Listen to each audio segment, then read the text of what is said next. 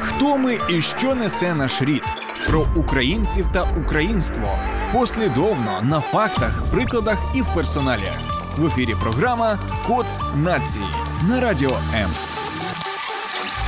Хто такі українці і чого вони хочуть? Саме так у 1917 році назвав свою брошуру, свою монографію перший президент Української Народної Республіки Михайло Грушевський. В ній він намагався розповісти, пояснити прагнення боротьби і прагнення ось цього українства, зрозуміти витоки створення власної держави і чому це нагально і дуже актуально тоді, у 1917 році. Вам не здалося враження, що це про сьогодні, і актуальність, яку помітив тоді Михайло Грушевський, сьогодні прямо таки ідентична. Ми покоління шукачів своєї ідентичності повертаємося знову до цього ж питання: хто такі українці і чого вони хочуть. З вами Юлія Скоробогач, програма Код нації. Розбиратимемо із нашою гостею дуже цікавою, дуже унікальною, із власною історією, із дуже багатьма майданчиками для пояснення, хто вона, чому вона говорить, транслює, публікує, поширює українську, і, власне, псевдонім її дуже цікавий. крапка-крапка. Отож, поруч зі мною чарівна україночка. Софія Безверха, культурна блогерка, яка пропагує українське, а також вона філологиня, поетка, і я знаю, що ще й до всього дизайнерка прикрас. Привіт, Софія! Розповідай про себе. Е, привіт! Я насправді е, дуже рада тут бути і говорити про важливе, е, про те, що мені болить ну, останніх років п'ять, а дуже багатьом українцям заболіло зараз, після 24 лютого. Тому що, якби це не було парадоксально, якраз з початком Великої війни більшість українців відчули себе українцями. І зараз є надзвичайно велика. Е, потреба говорити голосно про те, які ми насправді, якими ми були до того, як е, нас не почали змінювати та підмінати під себе, е, які ми були. Візуально, так, що ми вдягали, які ми співали пісні, які в нас були обряди. Це надзвичайно важливо повертати собі пам'ять про себе і пам'ятати собі гордість бути українцем. Тому що зараз, коли весь світ я справді нарешті дізнався, де та Україна, що це не частина Росії. Я на початку лютого. Була в Греції декілька днів, так вирішили відпочити перед бурею, бо всі вже розуміли, що щось почнеться. І нас в кав'ярні запитали, чи ми не частина Росії. І це було в той час, коли вже і у світі новини були про те, що ось ось буде вторгнення, ось ось держава нападе. Певно, тому так? і питали. Так, напевно, зрозуміти, так. Вони аби не могли зрозуміти. Спостерігаючи за тобою у соцмережах, друзі, ви також можете підписуватися на Софію, е, її е, нікнейм. Крапка, крапка, так ви легко її знайдете і в Телеграмі, і в інстаграмі. Е, де ще можна тебе знайти? Ще є Тікток. Е, поки на Ютуб не пішла, але скоро можливо буде. Так, Софія е, завжди знаходить якийсь ну дуже унікальний контент. Щоразу це якісь відкриття. Вона шукає, вона транслює дійсно відкриття у своєму роді, навіть що особливо важливо. Ну і відповідно в українській історії про українство і про те, як віднайти свої корені, ми говоритимемо і сьогодні. Чи знайшла ти для себе відповідь у цьому щоденному пошуку? Хто ми такі? Е, найкраще схарактеризує, хто ми такі. Одна цитата. Я зараз з вашого дозволу її зачитаю.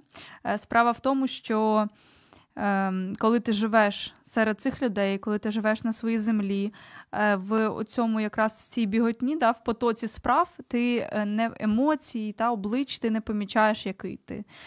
Не розумієш, які твої люди, да, з ким ти розділяєш е, цю гордість бути українцем, не розумієш, які наші риси. І коли я побачила ось цю цитату, її залишив е, Гійом де Боплан, це французький історик, картограф. Е, що мандрував Україною в 17 столітті. І ось що він написав про українців. Вони дотепні, кмітливі, винахідливі і щедрі, не прагнуть до великого багатства, але надзвичайно кохаються у своїй свободі, без якої не уявляють життя. Саме через це вони такі схильні до бунтів і повстань проти місцевих вельмож, як тільки відчують утиски. Тому рідко минає 7-8 років без того, щоб вони не бунтувалися і не підіймалися проти них. Е, це написав, е, написала людина, та, яка тут була, ну, як би ми сказали, проїздом, просто мандрівник. Тоді він зробив дуже багато замальовок життя козаків, тоді вже було козацтво, так, життя звичайних людей в селах. І ось як він е, схарактеризував нас. І я бачу з цієї цитати 17 століття, що нічого не змінилося. Е, щоб це зрозуміти, відчути, варто поглянути на те, якою була наша культура, наші прагнення, наші твори, наші пісні до того, як нас не почала асимільовувати Московія. Але ще й важливо зрозуміти, що, наприклад, ось беремо так дотепні кмітливі.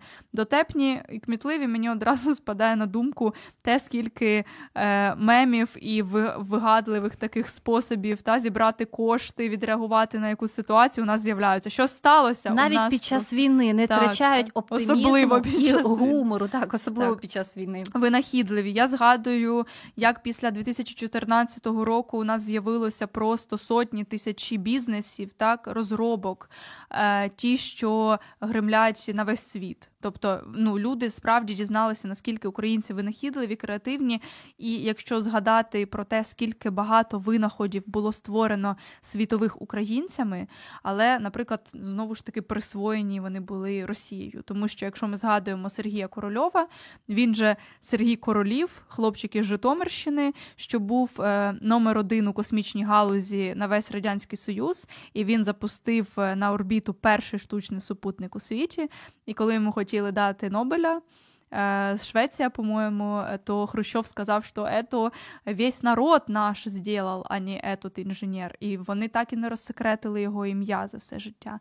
Тобто, світ не знав довгий час, хто стоїть за цими винаходами, а це був українець. Що і... Це був такий український Ілон Маск. Я думаю, так, що так. для для сучасного так. покоління це буде більш зрозуміло. Да? Так, і важливо теж штука, про яку говорить Буплан, це е, свобода. Він виділяє на неї окремий такий шматок своєї цитати і говорить про те, що рідко проходить ці вісім років е, без нових бунтів. І я згадую, коли була революція гідності, це якраз було вісім років тому. і Я така.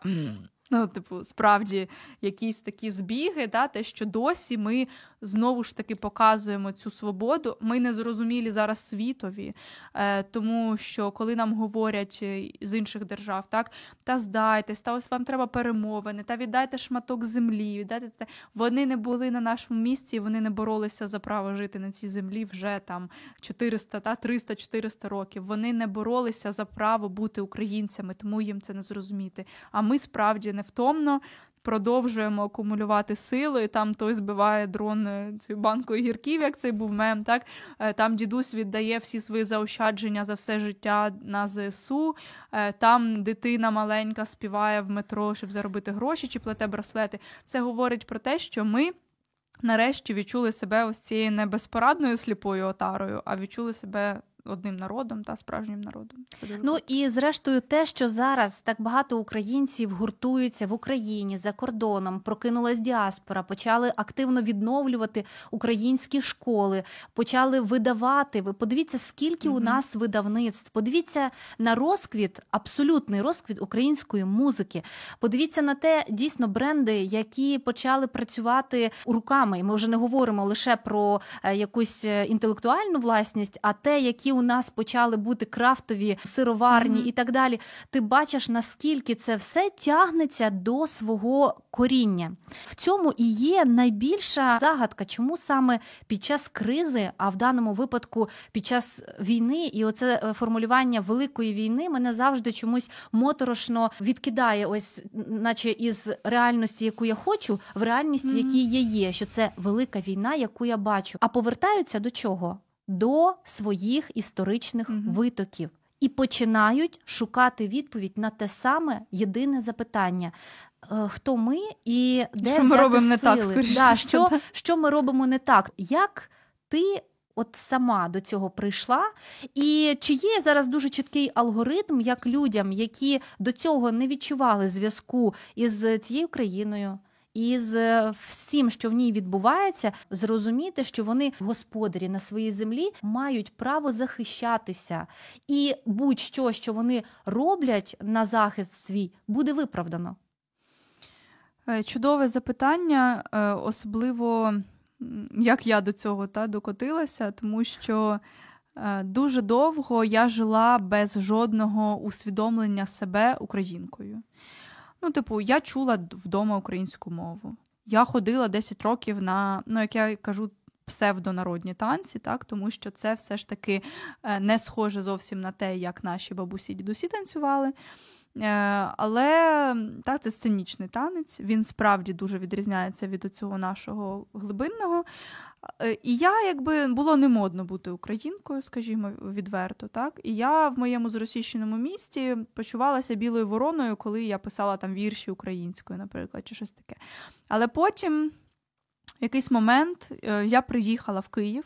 Я потрапила в е, університет імені Тараса Шевченка, і там є фольклористи. Це люди, які з маличку, хтось з маличку, так, хтось з першого курсу заглиблюються повністю в усе українське. Тобто вони їздять в села, збирають ті пісні, як співали бабусі, збирають їхні говірки. Та? Е, вони збирають одяг, у який, у якому вони ходили, або знімають зразки для того, щоб пошити собі та, такий одяг, для того, щоб його далі просувати. І ось коли я вперше почула українські пісні справжні, не е, зелене жито зелене, там чамі мили варенички в хочі, та, які є, є вже пізніми варіантами, якимись застільними, е, сценічними, так? а оці справді і голосіння, і обрядові пісні, і колядки справжні. Я тоді відчула, от в мене просто, ну, коли я чую ці пісні, е, в мене течуть сльози зразу. І коли я бачу, як танцюють е, баби і діди в селі, так, такими, ну, це ніби такі прості танці, не такі там ніхто не стрибає шпагати на сцені, ніхто не робить 20 обертасів, але е, від них от жишки трусяться. В мене прабаба казала, жишки трусяться. Думаю, що це за жишка? Це таки е, область під коліном, яка от починає ніби е, хотіти да, піти в танець. І ось з того моменту я відчула, що мені це дуже подобається. Я ще тоді не усвідомила, е, що таке бути українкою, тому що. Ми підходимо до цього запитання. Бути українцем це не бути поза політикою. Я дуже довго, навіть я б сказала, до минулої зими е, вперто була поза політикою. Я не читала новин, я не розривала ці історичні та дані історію. Та Я не читала ці історії про репресованих митців, мовців, е, духівників, е, вчителів. Так? Я це свідомо уникала, думаючи, що. У нас же 21 століття, ми живемо вже зовсім інші. Не потрібно це все мусолити, так не потрібно в це вникати. І коли я зрозуміла вкотре, що все одне й те саме. У нас почалася та, е, в 2014 році війна, про яку, е, яку дуже довго українці ігнорували. До повномасштабного власне вторгнення, тобто багатьох вона ну, така стадія ніяк не заперечення. Угу. Так, ніби то ну, може, то справді щось там на Донбасі, якісь провокації, а може, то насправді не напали. Та через те, що ми варилися в цій в цьому котлі братніх народів, дуже багато не зрозуміли, що ми різні народи. Та і ось коли я зрозуміла, що нічого не може бути поза політикою, що мистецтво, музика, та люди, які слухають зараз російську музику, вони там донейтять гроші на ракети, якими нас вбивають. Це прямий зв'язок. Музика не може бути поза політикою.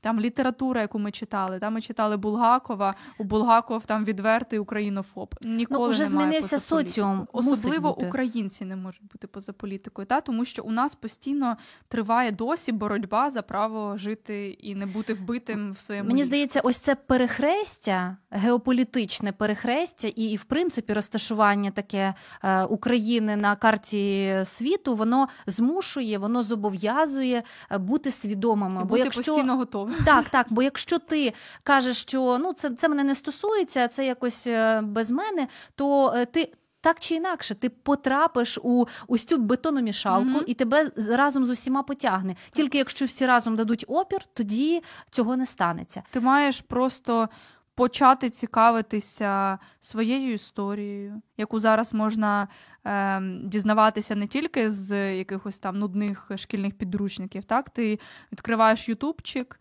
ти бачиш купу каналів, там історія без міфів, брати Капранови, так, е, імені Тега Шевченка. Е, ти можеш дивитися відео Рагулівни, яка розбирає те, під які там мюзикли російсько-українські ти веселився в дитинстві, але там висміювали українців, і вже там було видно, що вони таки рано чи пізно нападуть і схочуть відібрати та, у нас нашу територію.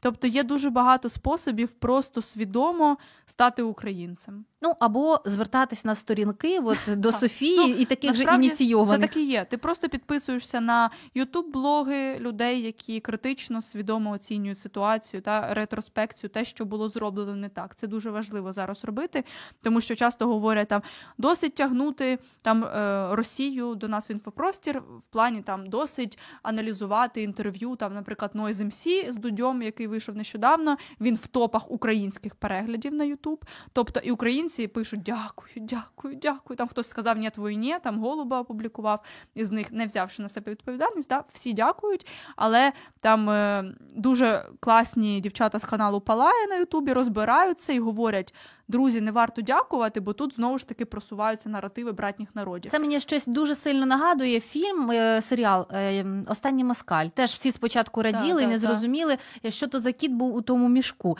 Ну і зрештою, цим індикатором може бути ось такий одяг, а не атласна спідничка і а, вишивка, або ось це, пробачте, ця брутальщина, яка зараз розповсюджується. Е, бренди, будь ласка, ніхто не відміняв здоровий глузд, смак і українців, які добре знають, ну тобто вчених, які добре знають, е, якими мають бути українські національні і символіка, і вишивка. Те, що зараз іноді роблять, це просто лякає, жахає і, е, начебто, хорошу справу хотіли зробити, а роблять ще гіршу, там вирізаючи. Ну, Це така та побічна, побічний ефект українізації тотальної, коли люди думають, що купивши стару сорочку, які 100 років за 200 гривень, вони можуть її порізати і зробити з неї блокнот там чи нашити частину на піджак, і нібито таким чином вони зберігають е, історію. так? Але стародавнім речам не треба е, ваше е, переосмислення та різання, їх краще зберегти, щоб було що показати дітям і внукам. Тому що ще там на початку 20-х е, років минулого століття ми могли би спостерігати, як українці ходять в абсолютно унікальних вбраннях наскільки вони підходять творчо, безпосередньо підходять до е, кодування інформації на своїх вишивках, на тому, е, які там ідуть е, низки намиста і так далі. Тобто, у всьому все було символічним і дуже шляхетним. І дуже шляхетним. І враз у нас віночки у нас стрічки, атласні шаровари, такі, що в них можна посадити вивалені груди, бажано, 12. Щоб... Іноді дивишся, і ну, і ти розумієш, що тебе трішки від цього відвертає. Це да, настільки... бо це не твоє. Так, це не, не твоє, і це позбавлено будь-якого смаку. Угу. І ось це те, що ми називаємо шароварщиною. Дехто не вбачає м, різниці знову ж таки, ось ця яка різниця, яка різниця вмішується, не вбачає різниці і не бачить її, в принципі, да? і не бачить проблеми в тому, що це є сьогодні. Як розмежувати шароварщину від питомого українського. Ну, от, зокрема, говоримо про одяг і зовнішній вигляд. Треба почати з того, як це взагалі взялось, та відколи це було. Е, Звісно, ви не здивуєтесь, отримавши відповідь, що це з нами зробила Росія. Е, Простий приклад це історія моєї родини, моя прабаба Галя. От якраз е, запис голосу, якої я знайшла. Вона була з Миргородщини, е, це село Шарківщина, тобто це центр України. так? Е, Нібито не дуже е, зросійщений регіон, то що не потрапив дуже сильно під пропаганду. Але моя прабаба свідомо відмовилася від своєї такої української ідентичності, так від того, що вона була бубністкою геніальною, грала на весіллях, е, від того, що вона співала українські пісні, від того, що вона вбирала цей вишитий одяг, так багатошаровий. В один день вона сказала собі: мені це соромно, я хочу вдягати ці ситцеві платтячка, які нам принесли, щоб ми ходили в колгосп. Так? І дуже просто відслідкувати ем, різницю того, як українці знову ж таки в різних регіонах берегли ось свою культурну пам'ять. Тому що, наприклад, поки моя баба Галя сказала, я не хочу це носити, це сільське.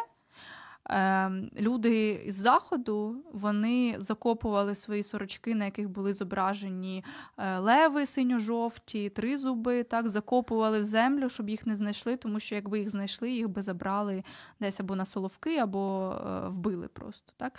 І є дуже багато історій, як люди за те, що в них була е, вишита сорочка із синьо-жовтими кольорами чи з тризубом в 40-х, там в 30-х, як вони були репресовані за це. І ось якраз відтоді е, пішло все не так, тому що е, взагалі, та, якщо е, говорити про причини, е, як це з нами зробили, або ми добровільно з собою дали це зробити, коли ти імперіаліст і ти хочеш захопити інші народи, перше, що ти маєш зробити, це вбити їхню культурну історичну пам'ять. Ну, мову відібрати, так? і так само відібрати Е, це ем, прагнення пишатися собою і своєю культурою, і е, треба уніфікувати. Тобто, наприклад, в Україні є е, різні регіони, та, десятки регіонів з своїми особливостями в одязі. Особливості в одязі були настільки різні, що, наприклад, два села було через річку, і там в іншому селі Е, на другому березі вже інше було там вбрання, вінок там якийсь чи інший взір. Тому що е, насправді українське вбрання традиційне, воно настільки розмаїте в усіх куточках України, але однакове за естетикою. Це була завжди естетика. Е, шляхетна, тобто люди намагалися максимально себе прикрасити, прикрасити вишивкою, прикрасити прикрасами. Так? Тому ми можемо там бачити не знаю, десятки видів вінків по всій Україні, весільних, які люди робили, або е, самі там з паперових квітів, чи з воску, з вощених квітів, е, чи е, робили їх е, з бісеру, наприклад, на заході України, так і з пір'ям. Тобто було дуже багато різних варіантів, які після цього е, були замінені на ось такі пластикові вінки з салатовими стрічками, які ми бачимо зараз, або на таких більш е, провінційних колективах ем, на сцені, але найстрашніше, що ми це бачимо не тільки на сцені, а й, наприклад, в будь-яких магазинах з народним вбранням, типу народним, та, що ти можеш купити на ярмарках і в діаспорі. Я коли відкриваю будь-які заходи там в діаспорі, я бачу такі е, опудало, ніби такі замість грудей гарбузи у жінки, там солоха, та, ця, на голові цей вінок. І я розумію, що це було створено намисно, навмисно. так, е, Це було Е, перетворення ось цієї багатющої української культури різної всюди на якийсь такий споплюжений, спаплюжений, дуже однобокий образ, знову ж таки, з тою метою, щоб сказати: Добрий день, е, ми ваш брат старший. Е, і ми вам, як молодшому брату, дозволяємо танцювати ваші там танці, пити горілку. Ось так, ось так і ось так. Да, да, Співати пісні і все. І До речі, так вдягатися. Дуже гарна була ілюстрація ось цього переходу. Здається, в тебе такі на сторінці, що 31 рік, 1931 е, фотографія одного із сіл, е, де люди сидять у ось цих вишиванках, справжні такі в самобутньому одязі, де є і спідниці там і фартухи, тобто все це і корсетки, корсетки в кожного в кожного абсолютно різний одяг відповідно так. до статусу е, там жінки, чоловіка, і все це рясніє е, різноманітністю. І ось буквально там 37-й рік та угу. фотографія того ж таки села, знову колектив, всі вони червоних атласних спідничках, однакові вже, однакові чоловіки там також в однаковому одязі, і далі це все ще й перейшло на сцену і закріпилося в міжнародному просторі. Так. Що українці це не ось ті різноманітні, де на кожному у всьому видно персональний такий підхід. Та там просто от кутюр. Ти коли дивишся на ці сорочки, ну от е, дослідники говорять, що було понад 200 видів швів е, для вишиття і зшивання. 200 видів. Та? Те, що ми бачимо зараз, що пропагується переважно, це або хрестик, найпізніша техніка кінець 19 Не українська, до речі. Не українська, так, яка прийшла з Франції до нас. Або це настрочені оці маки, соняшники на сорочках чи е, на блузках навіть я б сказала, чи на футболках. Тобто е, це все було настільки та спеціально е, спрощене, щоб нібито от мені писали підписники, що вони коли бачили ось ці сценічні вбрання. Е, блискучі, такі, що воно аж очі виїдає, такі синтетика. Вони говорили, що мені не хотілося асоціюватися з цим. І от, власне, це до того питання, чому б так багато людей не хотіли ну, себе асоціювати з українством, тому що вони не закохувались у ці е, стародавні та образи, у те, як люди ще ходили на початку ХХ століття, у їхні пісні, у їхні традиційні інструменти, у те, наскільки вони були шляхетними. Етнографи згадують, що навіть якщо дівчина йшла е, босою, ну, взуття було справді дуже дорогим, там і на все на всю родину була пара взуття. Але вона йшла у біленькій вишитій е, сорочці, так, вона була чистою, е, спідниця, пояс. У неї завжди було декілька разків намиста е, на шиї. Тобто люди без намиста не виходили просто з хати. Звісно, в будній е, в будній день там на роботу менше було разків намиста і там е, менше вишивки, але завжди українці були ось такими охайними і надзвичайно стильними, тому що е, ми знову ж таки є на перетині е, торгівельних шляхів, і у нас був і бісер, у нас було венеційське скло, яке привозили, у нас були коралі, у нас були інші такі там із бурштину та намисто, із перламутру. Тобто ми мали дуже багато всього там і пір'я павича, і жакардові тканини, що в нас тільки не було. І тут ми бачимо як це все перетворюється от, власне на оцей пластиковий образ такий. Е, І яка різниця справді говорять, що немає різниці, але вона очевидна. Ну, типу, це те, з чим ти хочеш асоціюватися, це краса, шляхетність, і те, з чим ти не хочеш асоціюватися. І ось, власне, перетворення України ось такої багатої, неймовірної на ось цей образ е, хата-мазанка, е, горілочка, віночок, соняшник. там це це сталося якраз для того, щоб самі люди не хотіли пишатися тим і хотіли бути як в Москві, як там десь, та, не в Україні. І для того, щоб і світ та, досі думав, коли світ зараз, от люди, е, українці роз'їхалися Європою, і у них питають: а у вас є пральна машинка, а у вас є магазини взуття, а у вас 13-й айфон, ого. І вони не можуть повірити, бо в них в голові ось цей образ козаків, які стрибають розножку і п'ють горілку. Бачимо, що наскільки старалася імперія, не вдалося винищити те, що дуже важливе, і те, що ну і є нами. Я бачу на тобі одну із е, тих сорочок, які ну не зовсім вишиванка, бо для сучасного українця це вишиванка, коротенька, така, яка можна так. Е, запхати її в спідницю або в джинси. І іноді бувають такі дуже страшні версії того, що називають вишиванкою. Але друзі, запам'ятайте, що немає по суті і ніякої вишиванки, є вишита сорочка. сорочка. Ось це дійсно те, що було у наших е, прадідів дідів. Ми, звісно, можемо якимось чином модернізувати, щось нове додавати. Власне, це і є модернізація. На мені зараз е, це вишивала моя е, вчителька з традиційних технік. Е, Ірина Вишивання. Зайцева, так, я пішла вчитися для того, щоб не лише хрестиком вишивати, як я вмію з дитинства, а ось цими там і пряма гладь, і низинка, і набирування, і слов'їні вічка. Там справді дуже багато цих швів. І ось вона е, за мотивами вишивки Черкащини, така біло-червона на е, темному невибіленому полотні, зробила таку, ніби собі вишиту сукню, так, але вона справді схожа на вишиту сорочку, бо вишиті сорочки у нас нас вони були довгі, додільні їх називали, і вони були як і елементом спідньої білизни, е, тобто в ній спали, в ній ходили вдома. А коли виходили на вулицю, то на цю сорочку вже вдягали спідницю зверху, вдягали фартушок, вдягали е, пояс, вдягали верхній одяг. Це була, наприклад, керсетка в центральних регіонах, і вже тільки так виходили на двір. Тобто, ось так як зараз, наприклад, купують цю знову ж таки стару сорочку, яку ще й носити не можна, бо вона є спадком нашим, і з кожним твоїм носінням старої речі, е, з контактом е, там під, шкіра, е, тканина руйнується, і цю сорочку не можна носити точно так під поясок, тому що це по суті ну як вийти з білизну. Спідня так. білизна, і так. це іноді ми можемо таке спостерігати. Це я б сказала такий революційний крок, але це від незнання. Люди від не незнання. Так ознайомлюйтеся самі, дізнавайтеся, що ж то воно і як носиться. Я до речі, всім раджу подивитися фільм Весільний спадок від Film.ua, Він є на Ютубі. Вводите весільний спадок е, і дивитесь там півтори години відтворення одягу і весільних обрядів і пісень е, декількох регіонів України. І є ще міні-фільми по 30 хвилин про кожен регіон. І якраз там можна побачити, тому що весільне вбрання е, це не була весільна сукня раніше, це було просто святкове вбрання того регіону, тобто найбільш пишне, яке може бути.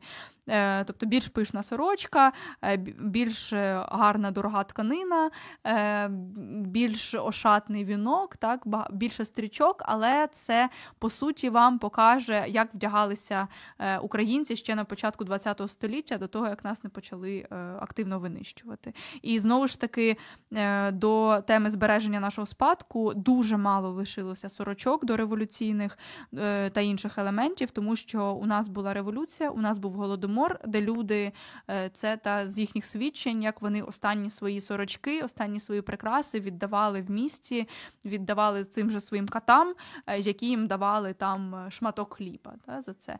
Тому те, що до нас дійшли ці зразки українського одягу і прикрас кінця 19-го, початку 20-го, це просто величезне чудо, і нам потрібно їх берегти, а в жодному разі не різати на блокноти і на нові піджачки. Будь ласка, не робіть цього. Ось я е, чую від тебе, що ти ходиш на вишивання, що ти е, хочеш сама відродити ось ці техніки, знайти для, для себе ще одне джерело, мабуть, натхнення. А я розумію, що мама моя вишиває дуже багатьма техніками, і раніше вона е, настільки багато присвячувала цьому часу, і чомусь е, ну мені вистачило терпіння, тому що це ж дійсно і про терпіння mm-hmm. також лише по контуру ось е, щось робити. Це теж непогано. Це теж непогано, але я зрозуміла, мам, що я обов'язково буду наслідувати, поки я можу, да, поки ось мені можуть показати, навчити. І ще є також чудові такі приклади домашніх сорочок, бабусиних. Тому, друзі, ви також е, дізнаєтесь, пошукайте і е, скажемо чому.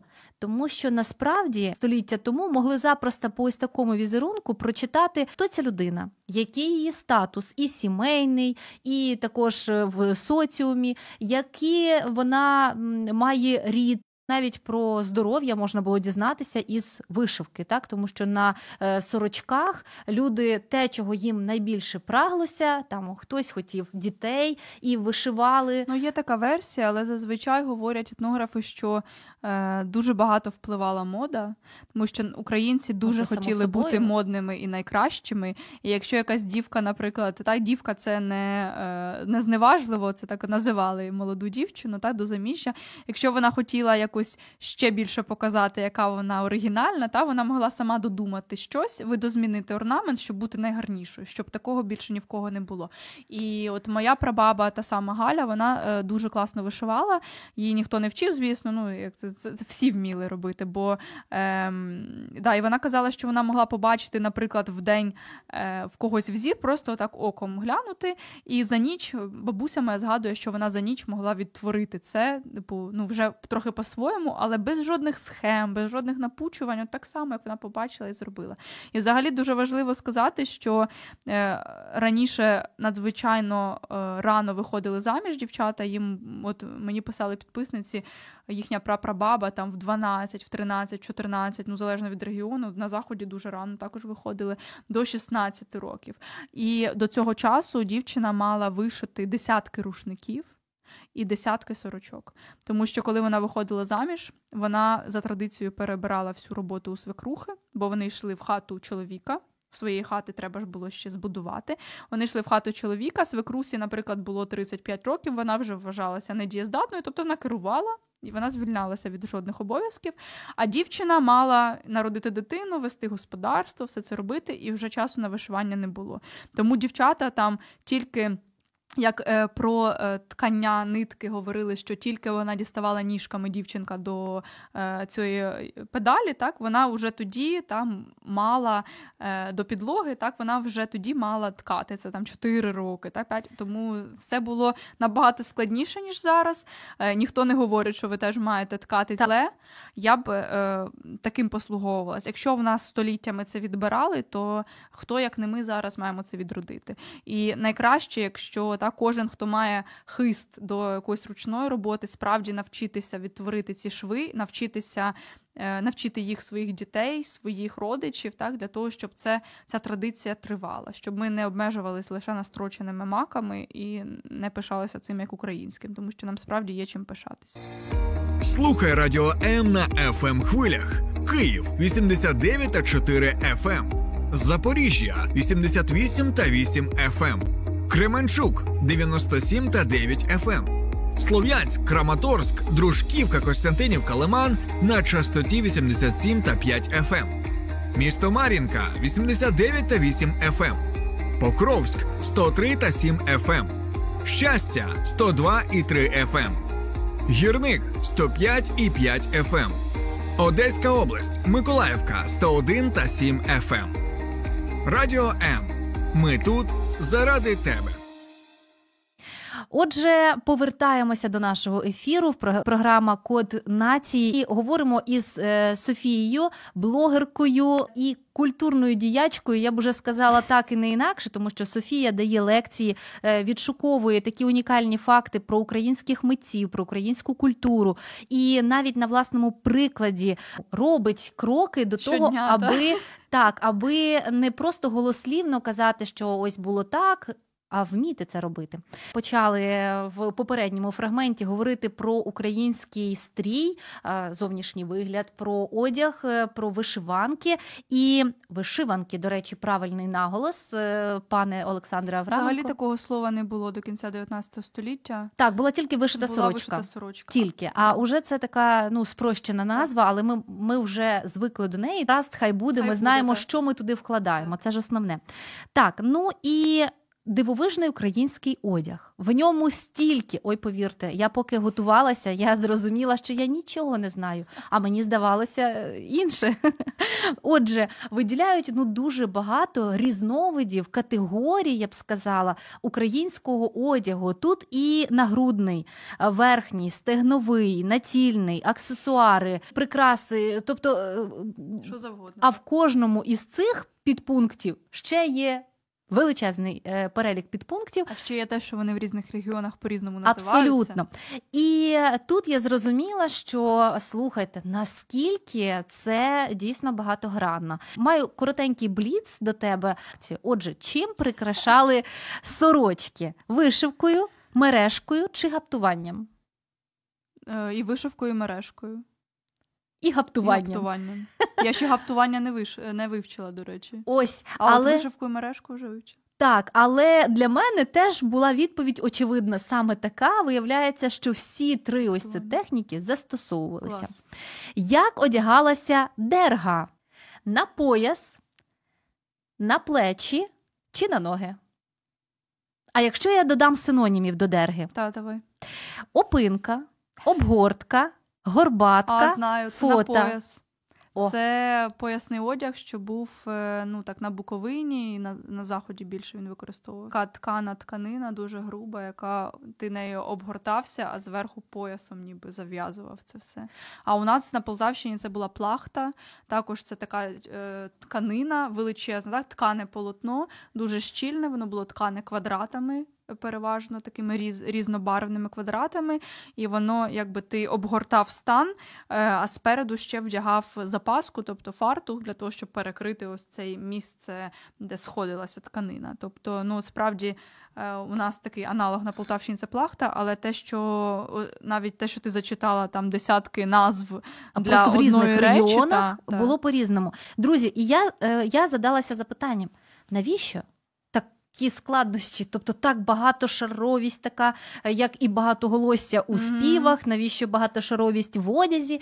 Так от історики дають нам як е, практичні відповіді, так і такі е, філософські, ментальні. По-перше, багатошаровість це можливість захистити себе в будь-якому регіоні. Є, от, до речі, традиція там робити це товстішим, сукно mm-hmm. можна робити. Тобто, щоб дівчина, жінка завжди була в теплі, завжди могла щось, якщо навіть не було якогось елементу, це можна було прикрити, приховати за допомогою іншого елементу. Е, на випадок, якщо соціальний статус цієї людини не дозволяв їй купити щось ну додаткове от із цього ну, набору. так, функціональний одяг у нас дуже продуманий. Е, я б сказала, такий розумний одяг, тому що, наприклад, е, красетки вони мали такий величезний величезне місце для живота, наприклад, вагітного. Тобто дівчина, коли вагітніла, в неї збільшувався живіт, і та сама корсетка вона її могла носити всі місяці вагітності, тому що ну люди були не настільки заможними, та були різні люди, і в когось була там дві корсетки на все життя, наприклад, і вони ж не могли е, постійно міняти, як ми там купили за 300 гривень в зарі щось і зносили. Тобто вони постійно е, справді намагалися робити функціонально, щоб або ці е, ті спідниці, які обгортають стан, вони ж також на будь-яку фігуру. Ти повнієш, ти маєш ту саму спідницю, але по-іншому носиш. І ще погодні умови, тому що е, вони були надзвичайно різні. Та а в нас чотири пори року да, ніхто та. не відміняв. І у нас не було сезонного одягу на кожну пору року. Знову ж таки, так е, отже, дивіться, який в нас екскурс е, до історії. Кількість разків намиста та характер обробки цього намиста свідчили про смак дівчини, достаток, достаток. чи кількість дітей у сім'ї. Достаток. Достаток. Е, каже дуже впевнено Софія, що достаток. Так, і... тому що що більше в тебе разків намиста, тим більш ти завидна наречена, скажімо так. Це намисто було частиною посагу дівчини, і воно було, ну, по суті, її єдиним економічним гарантом. Типу, в неї могло не бути грошей, ну і тоді монети ще не ходили, наприклад, гроші. Та? Але було намисто, якщо, особливо якщо це коралі, е, якщо це венеційське намисто, то за за намисто можна було купити за добре намисто, як казали, це там 10 разків та коралів. Можна було купити і волів можна було купити землю, можна було купити собі хату. Тобто, це був такий капітал. Друзі, підбиваючи.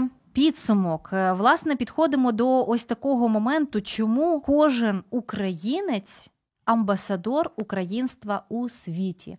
Чому це важливо і чим можна це виказати. Зараз українець, е, той, що лишився в Україні, той, що поїхав за її межі, він має, по-перше, нести правду про свою країну, знову ж таки розповідаючи про е, злочини наших сусідів минулого століття, про те, що відбувається зараз. Та Це можна робити через соцмережі і просто в приватному спілкуванні. А по-друге, ми маємо нести коректний образ України у світ. Знову ж таки, для того, щоб не думали, е, що ми нація гречкосіїв там із з хатами-мазанками і шматком сала. Да? І це нібито все, що в нас є. Насправді ні. І ось, власне, е, ти питала конкретніше сказати, що робила з нами Росія. Е, те, що, наприклад, е, приходила, да, коли розкуркулювали людей, забирали просто в них коштовності, да, ці самі прикраси, забирали одяг і, звісно ж, його вивозили на Росію. Побутові речі то таке, а ну їжа. А те, що вивозили наші скарби, ем, наші ось ці той одяг, який ми не бачимо, прикраси прикраси, які ми не бачимо, вони зберігаються в російських етнографічних музеях. Наприклад, е, ми можемо шукати в інтернеті є купу відсканованих колекцій, як музей гончара. Наприклад, ми можемо цікавитися, е, які були насправді, да, яким був насправді наш одяг, показувати це, розповідати, інтегрувати його елементи і прикраси. Зараз я знаю, силянки почали, гердани почали плести дуже масово дівчата, е, інтегрувати це в сучасні образи. Ніхто не говорить, що треба вдягатися, от, власне, ці самі горбутки, і ці самі плахти, і ці самі сорочки, такі самі вишивати. Та? Але елементи знову ж таки як розрізнити ось це насаджене і справжнє, це тільки смак. І тільки споглядання, випрацьовування цього смаку, споглядаючи старі фото кінця 19-го, початку 20-го століття. Історичні дані, тобто їх повертатись багато. до історичних так. даних, які і, вже є. І дивитися картини художників. Це е, Микола Пимоненко і Ля Ріпін, який Рєпін, да, але він з Харківщини, він нащадок козацького роду, і він дуже багато малював українок. От ви просто відкриваєте ці картини цих художників, дивитесь, випрацьовуєте смак. І несете цей смак у світ.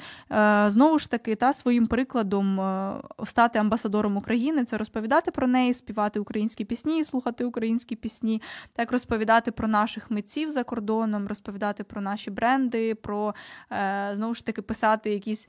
Ну, це вже як моя така має бути мета ще й англійською писати цей текст, який я пишу про злочини Росії, про те, яка насправді наша культура, про те, як її поплюжили.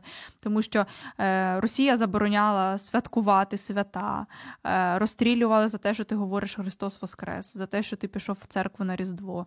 Е, Стуса заарештували після того, як він зробив своїми колегами вертеп в 72-му році. Ну тобто є дуже багато таких фактів, які говорять про те, що це насильно е, прибиралося все, вихолощувалося, і зараз е, наша мета відтворити це, щоб все це буяло, і щоб Україна справді відроджувалася ще й на таких мікрорівнях кожної родини, наприклад. Ну і те, що відбувається зараз, це ті самі Симоненки, Роман Ратушний, який загинув у 24, та це той самий е, Симоненко, це його ніби така і, і реінкарнація Симоненка, і Стуса, людей, Так. що безпринципно борються просто, йдуть вперед. І Ось мені здається, українці. через таких людей дійсно говорить е, голос поколінь, Так. які ну кричать, е, що потрібно е, хапатися за своє і не стирати оцю генетичну пам'ять, зокрема і про те, що ось таку страшну морочну історію, те, що відбувається з нами зараз. Тому, друзі. Е, Прапор це не єдине, що нас об'єднує. Мова, зокрема, справжня, жива, ось якою ми зараз говоримо, до якої з якою е, ви можете звертатися до тих е, поколінь. І, зокрема, через одяг, через е, ті полотна, які ось Пимоненка е, згадувала. Так, так, Пимоненко прекрасно. Так, тобто є все, що навколо нас, говорить до нас українською. Будь ласка, враховуйте це, намагайтеся не е, поплюжити, а навпаки, зберегти те, що цінне сьогодні, і те, що буде цінне віками. Дякую, Софія, за розмову. Дякую тобі дуже. Сподобався ефір? Є запитання або заперечення? Пиши Радіо М